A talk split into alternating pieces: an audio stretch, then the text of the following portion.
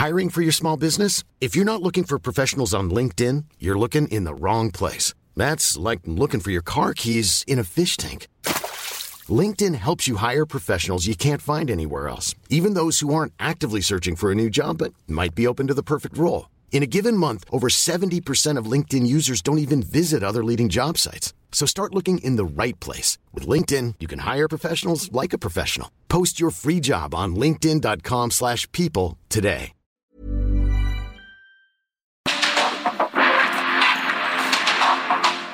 El mundo actual no se entendería sin la economía, las finanzas y los negocios. Acompaña a Mario Maldonado, el columnista de negocios más joven y objetivo del periodismo financiero en su programa. Bitácora de negocios. Aquí el tema es que la gente salga a votar. Voto masivo, salga la gente, hagan una fiesta democrática el día de hoy, salgan en libertad, salgan con toda su familia, con sus vecinos, con sus amigos, salgan a ejercer el derecho constitucional y que voten tienen porque a votar. Yo creo que la ciudadanía tendrá que hacer su, su tarea, ellos asumirán pues obviamente la gran carga de responsabilidad y sobre todo hacia dónde consideran que debe de ir el rumbo del, eh, sobre todo del municipio, pero del estado también más grande del país. Ahorita yo voy como candidato ciudadano, mi partido es Coahuila, soy un candidato ciudadano registrado por el Partido del Trabajo y bueno, pues hacemos un llamado a la gente a que, a que vote libre, que piense por las personas, quién tiene el liderazgo, la capacidad, la fortaleza y la honestidad. puedan salir a votar con su familia y, y bueno, que entre todos fortalezcamos este, este día tan importante para las y los coahuilenses. Hoy es un día bien importante para la historia del Estado de México. Se elegirá por primera vez a una mujer quien lleve los destinos de este Estado. Así es que eso ya para las mujeres mexiquenses y mexicanas es un gran momento. Y a la vida me ha dado tanto que, que puedo pedirle a la, La vida. segunda es la vencida. Yo espero que sí. Yo que, eh, estoy muy emocionada porque ya van a participar también. ellos ya votaron. Qué bueno y yo les agradezco esa participación. Recuerden que aunque estén lejos, están aquí en nuestra mente y en nuestro corazón y pues estamos aquí. Maestra, ¿cuál es el llamado a los mexiquenses el día de hoy? Que salgan a ejercer su derecho. Yo creo que es importante que, que los mexiquenses eh, ejerzan su derecho, salgan a, a lo que les corresponde. Decirles que en este momento, según el reporte del PREP, observamos una tendencia desfavorable a nosotros, ¿eh? lo cual, en consecuencia, eh, pues este, eso fue, lo cual es consecuencia de la injerencia descarada del gobernador del estado a través de la policía estatal, La diferencia de este gran equipo que conformamos esta gran alianza ciudadana por la seguridad tiene una ventaja de doble dígito, una ventaja de doble dígito que bueno, eh, ya se ve que se va a mantener esa tendencia y pues estamos muy contentos que gracias a las y los coahuilenses este gran equipo con el que vamos a trabajar para mejorar la calidad de vida de nuestra gente es el equipo ganador de esta contienda electoral. Así que muchas felicidades, muchas felicidades. Saludo a la maestra Delfina Gómez Álvarez, que será la próxima gobernadora del Estado de México, y le deseo todo el éxito por el bien de las familias del Estado de México. En democracia, lo he dicho siempre, para poder ganar hay que saber perder, y yo soy una demócrata. Luché con todas mis fuerzas. No escatimé un solo esfuerzo. Estoy en paz. Tengo la conciencia tranquila, la frente en alto. Estoy profundamente orgullosa, profundamente orgullosa del ejército aliancista que me abrazó, que me permitió ser su candidata, muy orgullosa de la sociedad civil que tomó su lugar en esta batalla y que promovió este proyecto como suyo. Le agradezco a mujeres, a hombres, a jóvenes que entregaron su gran esfuerzo y pelearon junto a mí esta batalla, sin duda alguna. Le quiero agradecer al ejército priista que siempre estuvo, que dio me abrazó en todo momento. Gracias a los panistas, gracias a los periodistas y por supuesto gracias a los aliancistas. Me siento muy feliz, me siento muy contenta la responsabilidad y sé el compromiso que tengo con ustedes. Y cuando ustedes me dicen, maestra, no nos vaya a fallar, créanme que es lo último que deseo. Porque no tengo por qué fallar, no tengo que fallar. Y por eso, insisto, agradezco mucho la participación. Que ustedes estén seguros que va a ser una diferente gobernanza y que los que estén dentro de un cargo o un puesto también entiendan que los servidores públicos vamos a estar para servir, no para servirnos. Y así de que vamos a hacer ese cambio, que realmente los que quieran un cargo, pues que lleguen a servir al pueblo.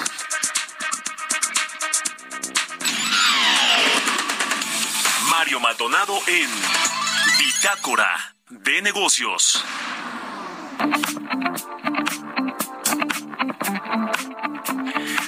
¿Qué tal? ¿Cómo están? Muy buenos días. Bienvenidos a Bitácora de Negocios. Soy Mario Maldonado y me da mucho gusto saludarlos en este lunes, lunes 5 de junio del 2023.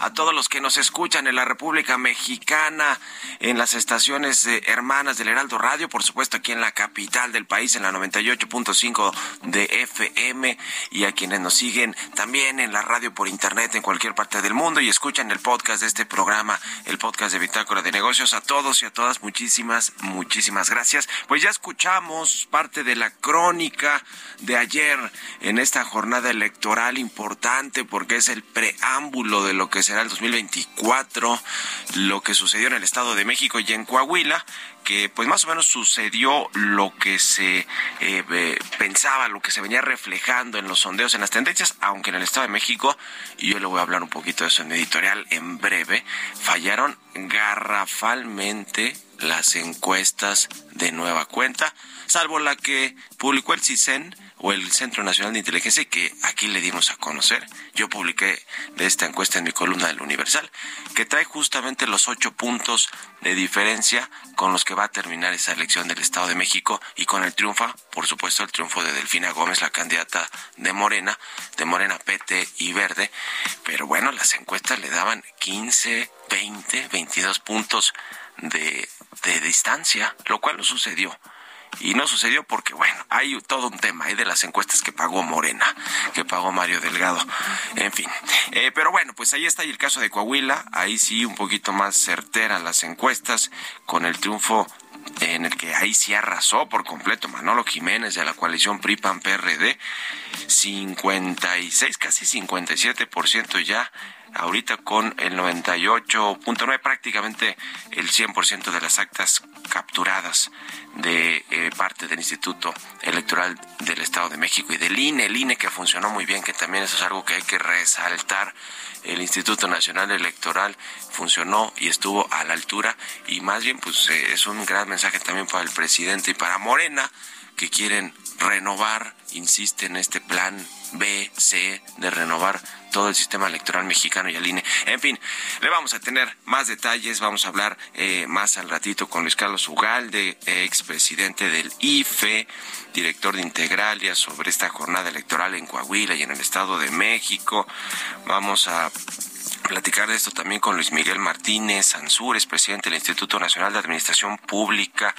También tiene su sesgo económico, financiero y de negocios importante este tema electoral que, que sucedió ayer, esta jornada electoral y, y, lo que viene en el 2024, porque le dice, esta es la antesala de la gran elección que vamos a tener el próximo año en México. Y vamos a hablar también con Daniela Mijares de la Canirac sobre la industria restaurantera que se recupera ahí va paso a paso, lentamente, y aún hay menos empleos que en el 2019 en este sector. Le vamos a entrar a este y a otros temas hoy aquí en Bitácora de Negocios, así que quédense con nosotros en este lunes 5 de junio. Vamos a otra cosa. El editorial.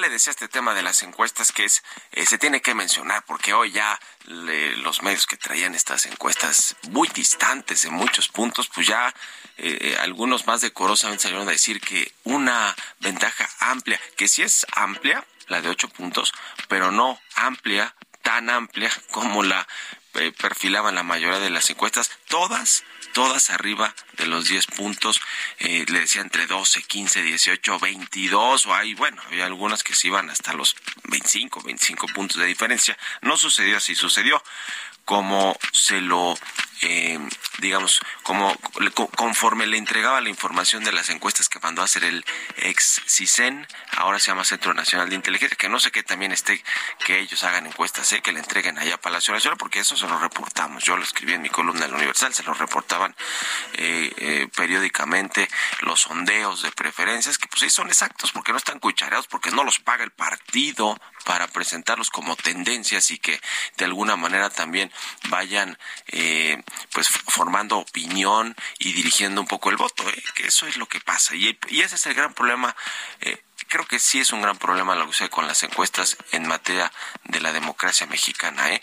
Porque además de que fallan garrafalmente y que, bueno, pues después dicen, no, pues es que puede variar, así son los días de la votación, la gente, mucha gente decide en las urnas, etcétera, etcétera, o se guarda sus cosas, sus, eh, sus preferencias, o los indecisos, eh, todo eso, toda esa palabrería que usan los encuestadores y las encuestadoras en México, pues no, no, no resultó ser muy atinado en el caso del Estado de México, sí la del CISEN que les decía, bueno, el Centro Nacional de, Inteligencia, que les decía que no, no sé qué también esté que hagan encuestas, pero bueno, en el Estado de México fueron muy precisos, ocho puntos de diferencia, la última encuesta que le entregaron previo a la elección del Estado de México de ayer, al gobierno federal, al, Palacio Nacional, al presidente López Obrador, y terminó siendo esa la ventaja de Delfina Gómez sobre Alejandra del Moral, ocho puntos, la del CISEN decía mm, margen de error más menos cuatro, es decir, si estaba en lo más bajo del margen de error, pues estaban casi, casi que a cuatro puntos, eh, Alejandra del Moral.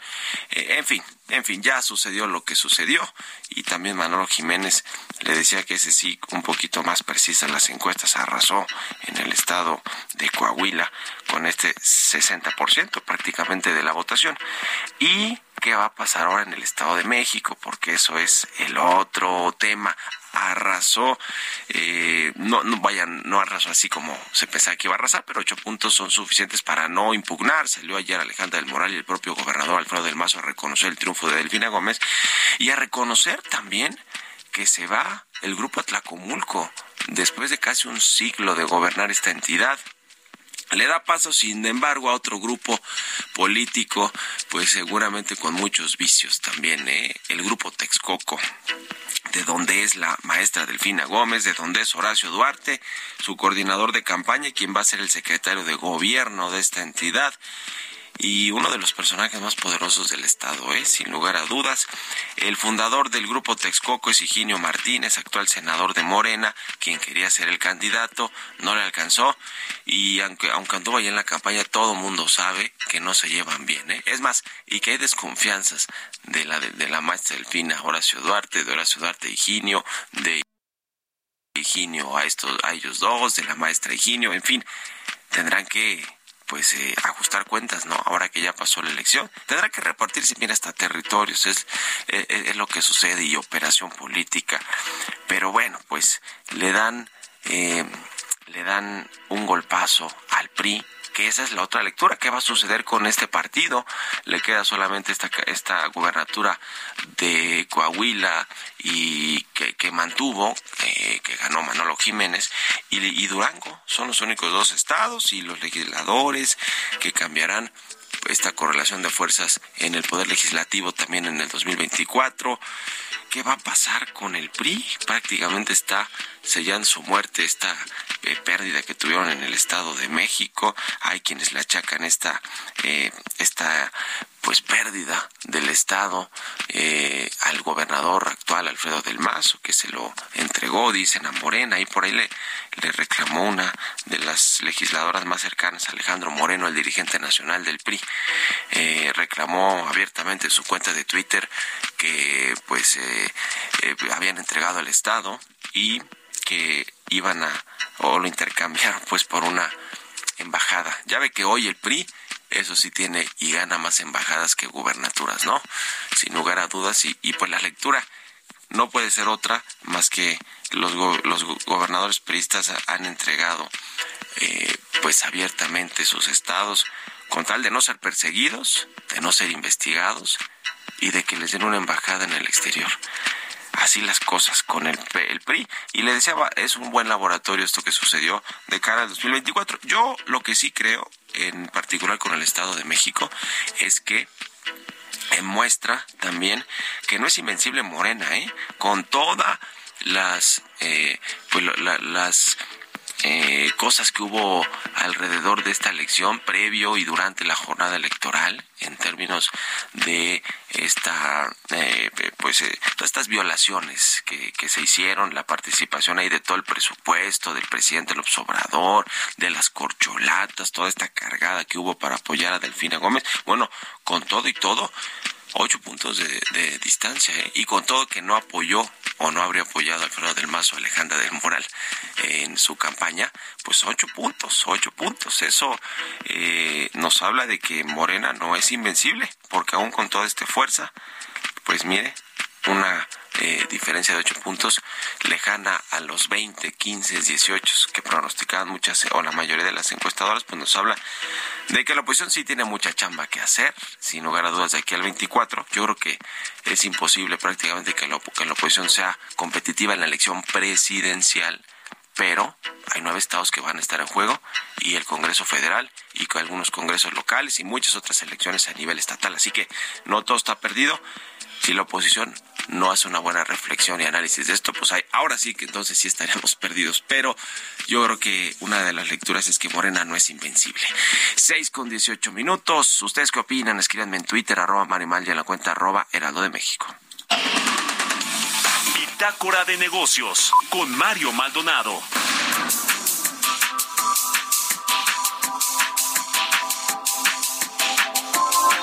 Le decía, vamos a seguir platicando de este tema con Luis Miguel Martínez, presidente del Instituto Nacional de Administración Pública. ¿Cómo viste ayer lo que sucedió en el Estado de México y en Coahuila? Luis Miguel, buenos días.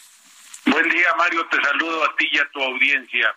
Bueno, es, decir, déjame decirte, en el Estado de México, muy muy grave este, el retroceso de Alfredo del Mazo, el tercer gobernador con ese nombre, se entregó bajo los brazos de una manera muy muy despiadada. Se ve vele qué porcentaje de votación tuvo el PRI, solo el PRI en ese estado, y te darás cuenta cómo bajaron. Además de que algunos ayudaron a Delfina. Pero más de eso yo estoy de acuerdo contigo en que hace seis años Delfina perdió por un margen menor a tres puntos y ganaron zonas como la que le llamaban zonas azules.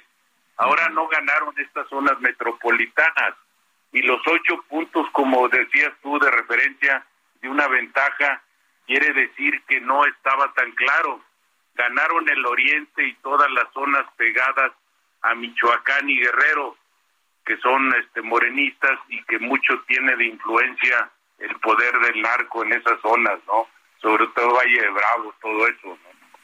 Yo creo que está muy claro que las encuestadoras que trabajan para Morena y que la que menos daba eran 15 puntos, hay periódicos de, como les llaman, de, de, salida nacional que daban 18 puntos. Esto te da la ventaja de decir que no es cierto que se tiene perdido, que es invencible, como decías tú, y que en un año habrá elecciones tanto de presidentes municipales como de diputados federales y habrá que ver si en ese en ese tiempo le da a Morena para construir candidaturas vendibles. Hablo de la zona metropolitana, de toda la zona del Valle de Toluca, que se bajaron los brazos, se perdió de una manera muy fácil, pero tampoco como se pensaba que 30 puntos que Delfín iba a arrollar, ¿no? Esto le afecta a dos personas, es mi opinión, a Mario Delgado y a una de las preferidas del presidente para ser candidata dentro de un año a la presidencia. Sí, sin duda alguna, aunque se ve cerca Delfina Gómez de Claudia Sheinbaum, ¿no? Y, y se dice que operó Claudia Sheinbaum desde la Ciudad de México, que le tocó operar esta elección en buena medida. ¿Cómo, cómo ves tú cómo quedan las corcholatas después de esto? Yo veo, yo veo que sí le va a perjudicar, que lo tiene que pensar el presidente, habida cuenta de que tiene perdida la zona metropolitana o conurbada. Es decir, ya la Ciudad de México la tiene a la mitad. a Delfina en nueve meses de tome el poder, no creo que le dé mucho y aún ella misma como para ayudar, aún con el operador estrella del presidente, que es Horacio Duarte, que fue su abogado desde el 2005 en el desafuero, era el secretario particular de Higinio Martínez, ¿no? Yo no creo que les dé para mucho, yo creo que lo tienen que pensar. La zona metropolitana y conurbada representa por ciento del electorado, Mario. Habría que tener mucho cuidado. Sí, sí. decir, un, un, gobernador que les cante el himno del AIFA ahí junto con los en la inauguración. Bueno, es decir, yo creo que hay que no romper los lazos de la decencia, ¿no? Sí, sin lugar a dudas, el eh, Alfredo del Mazo pues es de este grupo Atlacomulco, la tercera generación de gobernantes de este estado y pues sí, como tú dices, bajó las manos, así se vio públicamente. En fin, ya iremos viendo y analizando en estos días también los los ecos de toda esta elección y estamos en contacto como siempre, Luis Miguel, muchas gracias. Te dejo un abrazo, Mario. Buen un abrazo, Luis Miguel Martínez del Instituto Nacional de Administración Pública. Vámonos a otra cosa. Economía y mercados. Roberto Aguilar ya está aquí en la cabina del Heraldo Radio. Mi querido Robert, buenos días. Hola Mario, me da mucho gusto saludarte a ti y a todos nuestros amigos. Dos datos rápidos que acaba de dar a conocer el INEGI. El mm, algo está fallando ahí con el micrófono de Roberto Aguilar, pero vamos a platicar con él en breve, no tanto ya sobre el tema de la elección, sino más bien de lo que está sucediendo en los mercados financieros. A ver si ahí nos escuchamos ya, Robert. Sí, te decía, Mario, que muy buenos días a todos los amigos. Eh, bueno, te comentaba que rápidamente dos datos que acaba de dar a conocer el INEGI. El primero tiene que ver con la inversión fija bruta, que, que justamente creció en marzo 0.5% respecto al mes previo, pero si lo medimos en términos anuales, un crecimiento de 9.1%. También se dio a conocer el índice de confianza correspondiente a mayo, que subió ligeramente. También te comento que las bolsas están fuertes, están eh, comenzando la semana en terreno positivo. Y es que, Mario, a raíz de los datos que se dieron a conocer justamente el viernes sobre el empleo en Estados Unidos, pues se sigue fortaleciendo justamente la apuesta de que la Reserva Federal de Estados Unidos en este mes haga una pausa en el aumento de sus tasas de referencia. También los precios del petróleo que en las últimas jornadas se han visto presionados por las crecientes preocupaciones sobre eh, pues la, el freno de la economía china subían después de que Arabia Saudita anunciara que va a reducir drásticamente su producción en julio en el marco de un acuerdo más amplio de limitación de la producción de la OPEP Plus, en un momento en que el grupo que enfrenta la caída de los precios del petróleo y un inminente exceso de oferta. También te comento que UBS pues planea complementar justamente la adquisición de Credit Suisse el 12 de junio, estamos a días básicamente creando el banco suizo gigante con un balance de 1.6 billones de dólares tras el rescate que como hemos comentado eh, orquestado justamente por el Estado suizo. También es importante comentarte que las aerolíneas mundiales duplicaron con creces. Nos va a caer la guillotina, Robert. Regresamos después del corte. En un momento continuamos con la información más relevante del mundo financiero en Bitácora de Negocios con Mario Maldonado. Regresamos.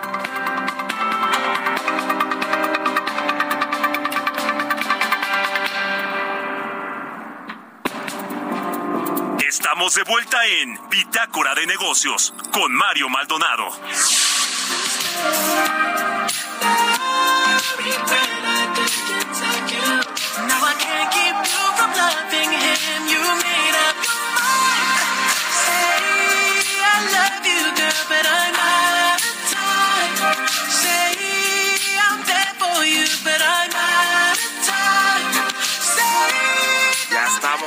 Regreso aquí en Bitácora de Negocios.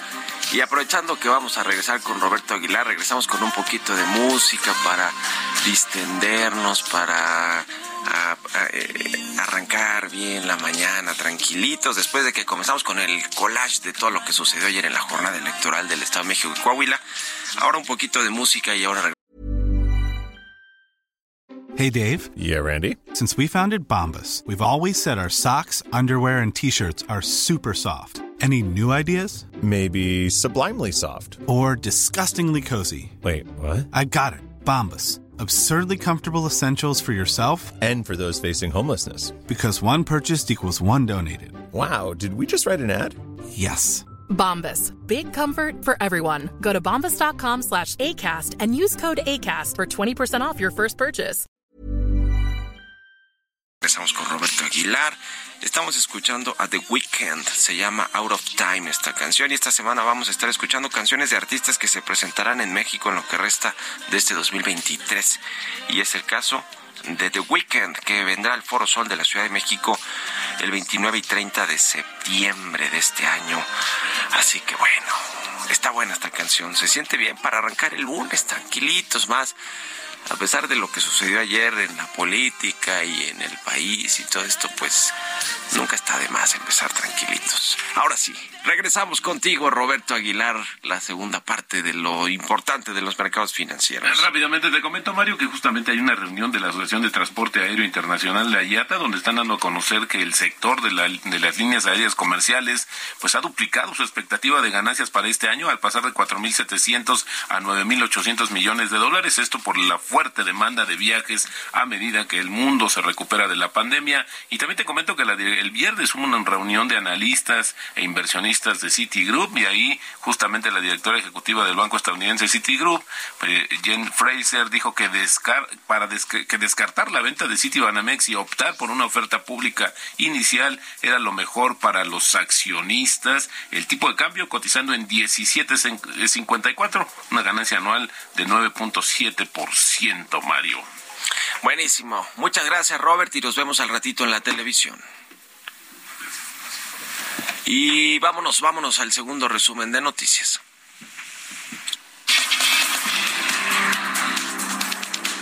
Luego de que Estados Unidos solicitó a México consultas por maíz transgénico en el marco del TEMEC, el canciller Marcelo Ebrard Casaubon calificó los paneles de positivos, porque nuestro país, dijo, ganó uno por reglas de origen para la industria automotriz. Petróleos Mexicanos y Talos Energy invertirán 9.085.21 millones de dólares en el mega yacimiento de Sama, el cual comenzará a producir en 2025. La Comisión Nacional de Hidrocarburos aprobó el plan de desarrollo para la extracción, el programa de trabajo y el primer presupuesto del campo Sama y del consorcio encabezado por Talos Energy.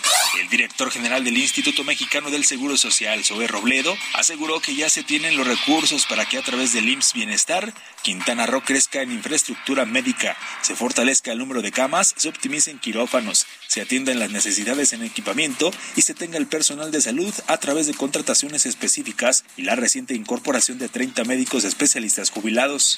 La secretaria del Trabajo, Luisa María Alcalde Luján, aseguró que los salarios en México han alcanzado máximos históricos, alcanzando el 88% de recuperación a nivel nacional y sostuvo que con el gobierno de la Cuarta Transformación no se ha ahuyentado la inversión ni generado desempleo.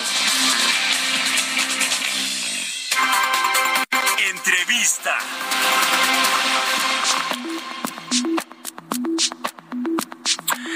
Y bien, vamos a platicar, ya le decía al inicio del programa, con Luis Carlos, Luis Carlos Ugalde, expresidente del Instituto Federal Electoral, hoy conocido como Instituto Nacional Electoral, director de Integral a Consultores. ¿Cómo está Luis Carlos? Muy buenos días.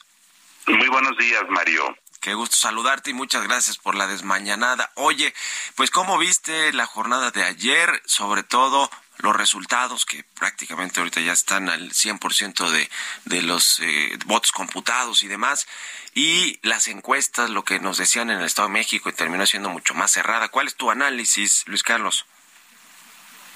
Bueno, primero que se trata de una jornada en donde Morena tiene el mayor triunfo político y este creo que es un asunto que le ayuda mucho en su navegación hacia 2024 porque la hace aparecer a Morena como la gran ganadora inevitable del 2024. Al menos esa va a ser la narrativa.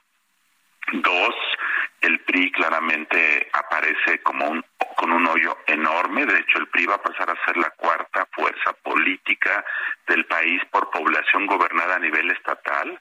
Después de este resultado, MC queda en tercer lugar y el PRI va al cuarto lugar. Tercero, claramente esto tiene un impacto en, en, las expectativas de la coalición opositora para 2024, porque muchos cuestionarán en este momento si les conviene ir con el PRI. Y creo que esa será una pregunta que deberán resolver además muy pronto, porque con este con esta derrota de ayer la oposición necesita eh, definir qué va a hacer, no se puede quedar pasmada mucho tiempo. O se levanta, camina, cambia estrategia, pero tiene que seguir caminando. Aquí no hay tiempo que se detenga. Eh, y finalmente te diría que efectivamente en el Estado de México la elección quedó más cerrada. Morena y varias encuestadoras decían que iba a ser una diferencia de 20 puntos, quedó haciendo algo de aproximadamente 9 puntos eh, y eso creo que significa que efectivamente la candidata del PRI en Edomex acabó cerrando, pero pues eh, la distancia siguió siendo muy amplia. No le alcanzó Alejandra del Moral.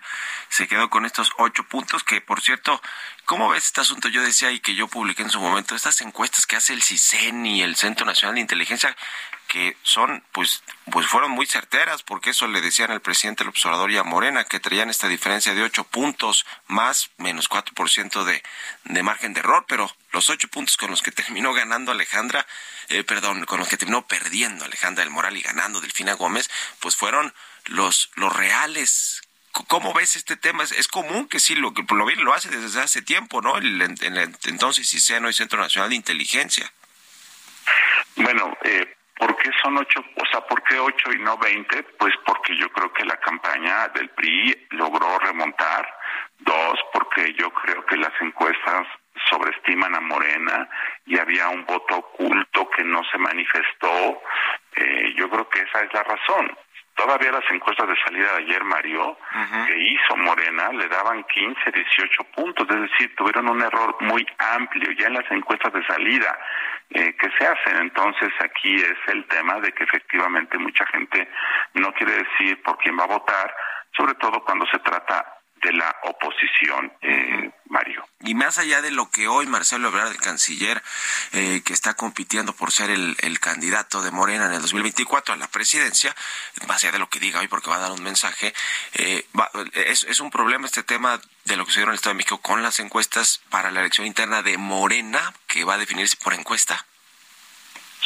No creo, eh, yo creo que esto fortalece el mecanismo de López Obrador, es decir, se trata de un triunfo de Morena, del obradorismo, de Mario Delgado, entonces yo creo que esto fortalece el método de la encuesta, o más bien, este, esto fortalece el método que Morena defina, y Morena es López Obrador. Y dos, mi perspectiva es que esto fortalece la posición de Claudia Sheinbaum, porque si tú dices, ganamos el Estado de México, puedes argumentar que la situación en la Ciudad de México puede ser ganable, es decir, si la entidad que abraza la Ciudad de México ahora será de Morena, entonces tú puedes argumentar que eso va a ayudarte a recuperar la Ciudad de México, donde Sheinbaum tuvo una derrota en 2021. Esa es mi perspectiva, que con esto, pues la idea de que Morena va solo, es decir, esto cuestiona a Morena, esto le da unidad, además mi perspectiva es que van a acusar a Ricardo Mejía de traidor y entonces cualquier disidente será acusado de traidor. Me parece que esto ayuda al proceso unificador del partido. Interesante esta lectura sobre lo que sucederá el próximo año, podría suceder en la Ciudad de México. Eh, Claudio ¿crees que se sacó un poco la espina de, de lo que pasó en, el, en las elecciones intermedias en el 2021? Porque se dice que hoy, además de que parece que Delfina Gómez la considera como también su corcholata, aunque tampoco eh, lo ha dicho tan abiertamente, eh, pareciera que ella operó también parte de esta elección desde la Ciudad de México, en los municipios ahí que colindan con, con, la, con el Estado de México, en fin, que fue pieza clave, se sacó la espinita y le da fuerza para la elección en la capital del país el próximo año. No sé si sacó la espinita, la perspectiva de que la oposición puede ganar en la Ciudad de México existe. Sí, sí, sí. Si alguien como Xochitl Gálvez es la candidata, creo que sería muy competitiva. Lo que digo simplemente es que este triunfo en el Estado de México puede eh, darle fuerza a Shema porque ella ayudó a Delfina y porque pueden decir que con Morena en el Estado de México es más fácil recuperar la Ciudad de México en 2024 y eso puede disminuir esta perspectiva de vulnerabilidad de Morena en el centro del país. ¿Cuál es tu eh, opinión, Luis Carlos Ugalde, sobre Movimiento Ciudadano, el hecho de que se bajó finalmente de estas dos, eh, de sus candidaturas en el, Estado de México y en Coahuila, decidió no participar, después también este asunto de ni con el PRI a la esquina, previo a la jornada electoral de ayer, eh, ¿qué, ¿qué lees de lo que está sucediendo con Movimiento Ciudadano, que hoy, ya nos decías, se convierte en la tercera fuerza, ¿no? política del país. Yo creo que Movimiento Ciudadano estaba apostando por lo que pasó ayer, que hubiera una derrota del PRI y de la Alianza en el Estado de México para ellos salir y decir, mire, nosotros somos la verdadera tercera vía, nosotros no participamos, nosotros no obstruimos, nosotros no fragmentamos el voto y aún así perdieron. Y creo que hay gente en MC que quiere que el PRI se salga de la coalición y podrían estar dispuestos a sumarse con el PAN a una coalición opositora sin el PRI. Creo que esa será la discusión estratégica en los próximos días eh, y MC va a salir hoy a, a, remeter en contra del PRI, a decir que el PRI no tiene futuro y que la oposición tiene que buscar una nueva, un nuevo pasajero a bordo y eh, yo supongo que eso será parte de la discusión en estos días.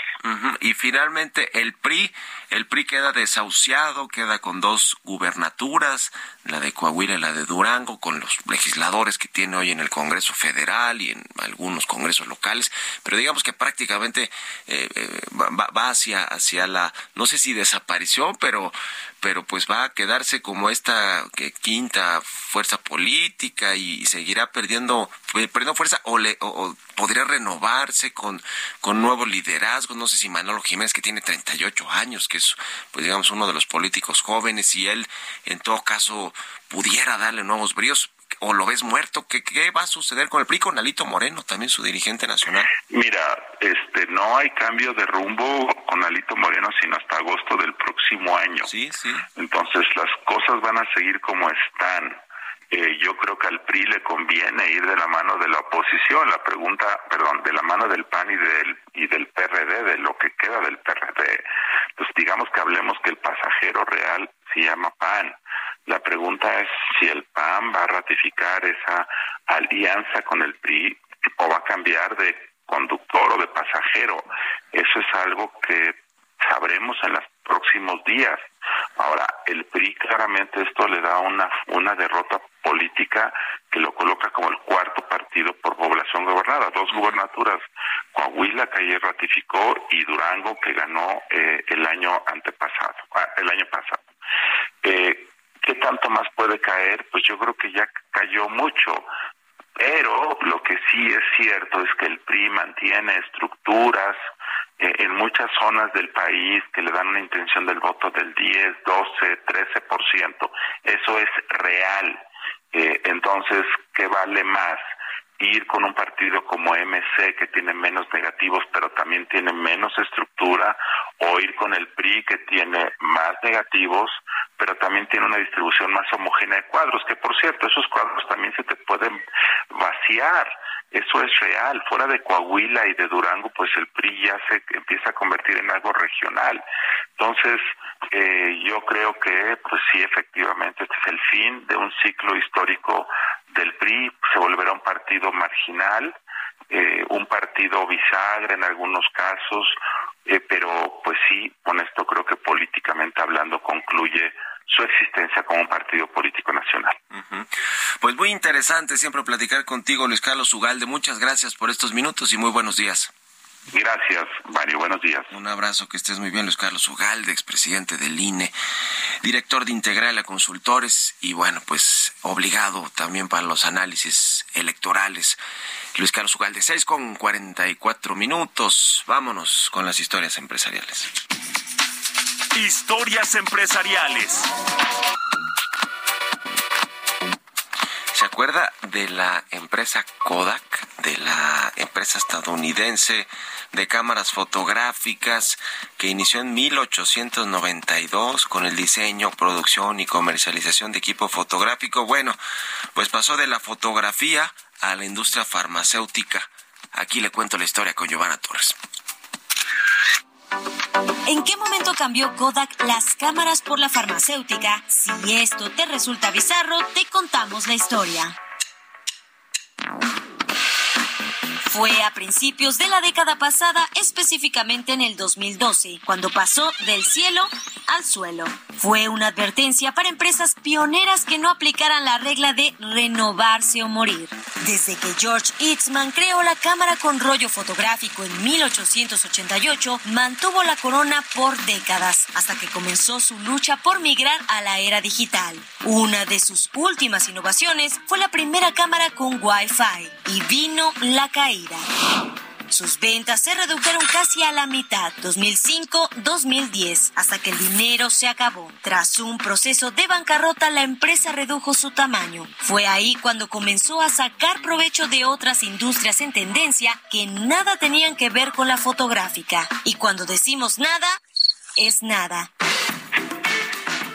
En 2018 anunció su incursión al mercado de las criptomonedas con el famoso Kodak Coin, enfocada a fotógrafos y agencias. El valor de sus acciones subió más del 100%, pero la moneda no tuvo el éxito esperado. Después saltó al laboratorio y no precisamente con cuarto oscuro y luz roja. Inició la producción de químicos para el negocio de las películas hasta que en el 2020, en medio de la pandemia, el gobierno de Donald Trump le prestó 700 56 millones de dólares para fabricar ingredientes farmacéuticos. Kodak Pharmaceuticals es una planta que tiene en Nueva York y Minnesota. Kodak ahora busca producir hasta el 25% de los ingredientes activos utilizados en medicamentos genéricos no biológicos y no antibacterianos. Solo el tiempo dirá cuál es el resultado de su nueva apuesta. Kodak, por lo pronto, se niega a morir.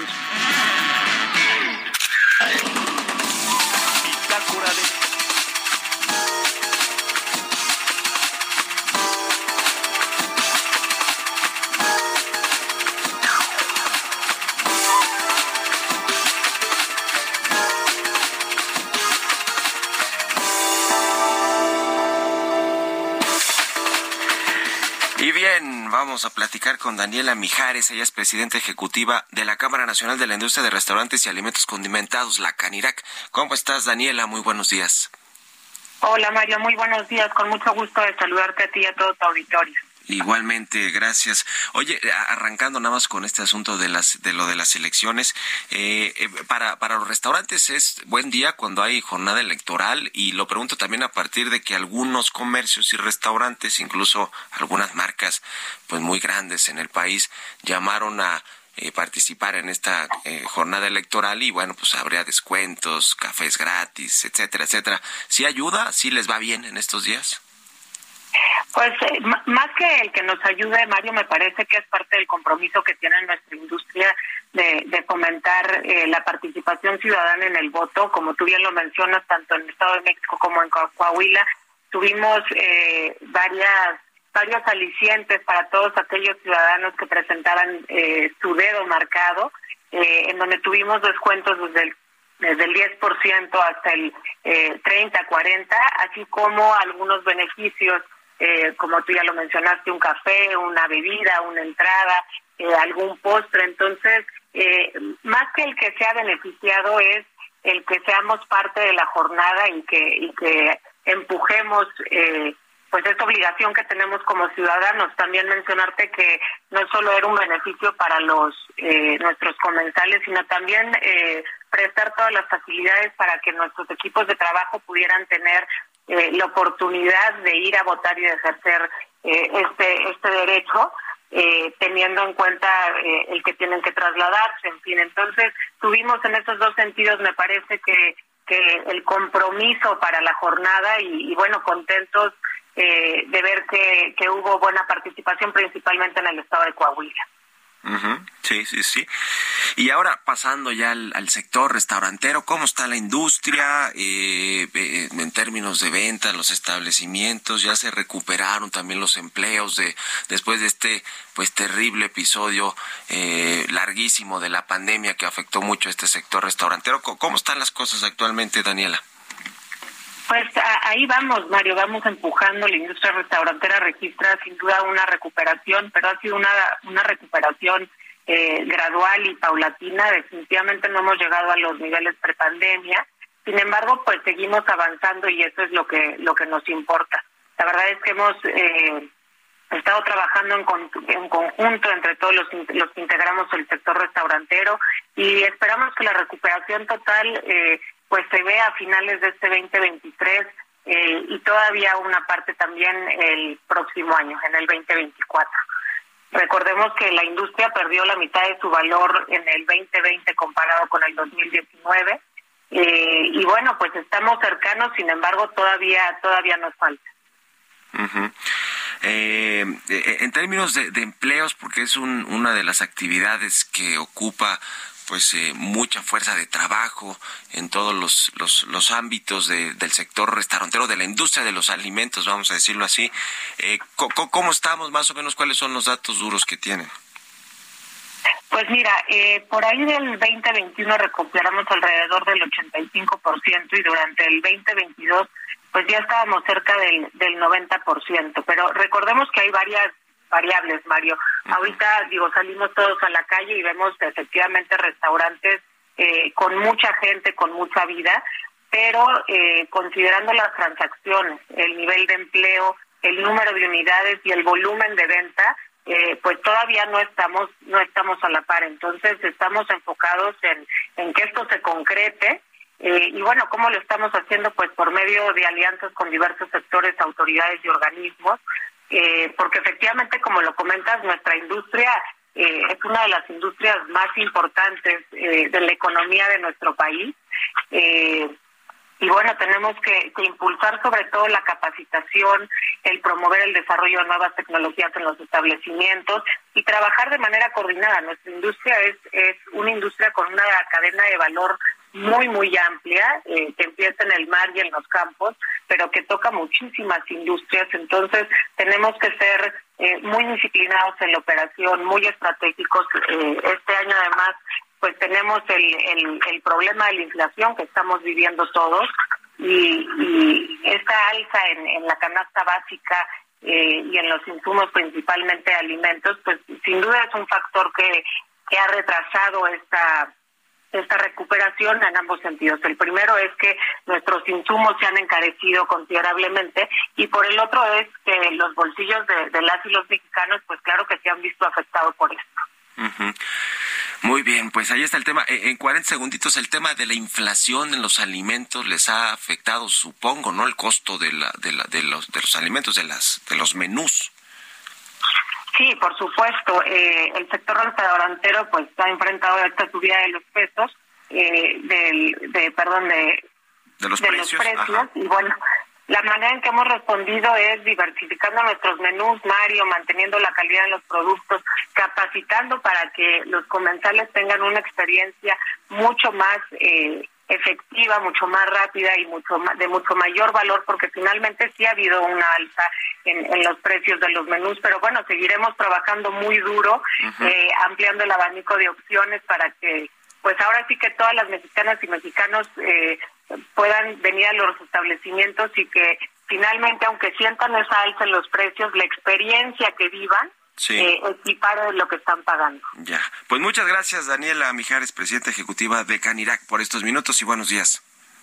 Al contrario, Mario, muy buenos días y muy buena semana para todas que estés muy bien, hasta luego.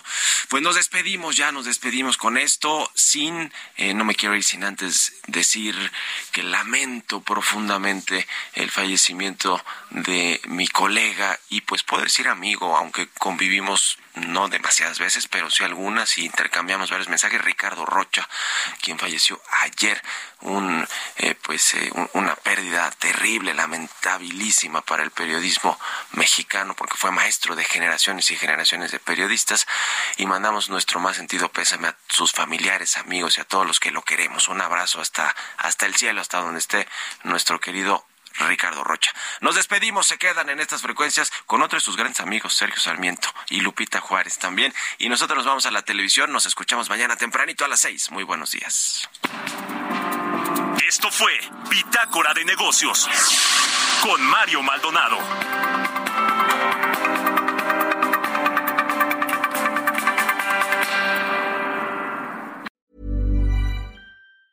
Planning for your next trip? Elevate your travel style with Quince. Quince has all the jet setting essentials you'll want for your next getaway, like European linen premium luggage options, buttery soft Italian leather bags, and so much more. And is all priced at 50 to 80% less than similar brands. Plus, Quince only works with factories that use safe and ethical manufacturing practices. Pack your bags with high-quality essentials you'll be wearing for vacations to come with Quince. Go to quince.com/pack for free shipping and 365-day returns.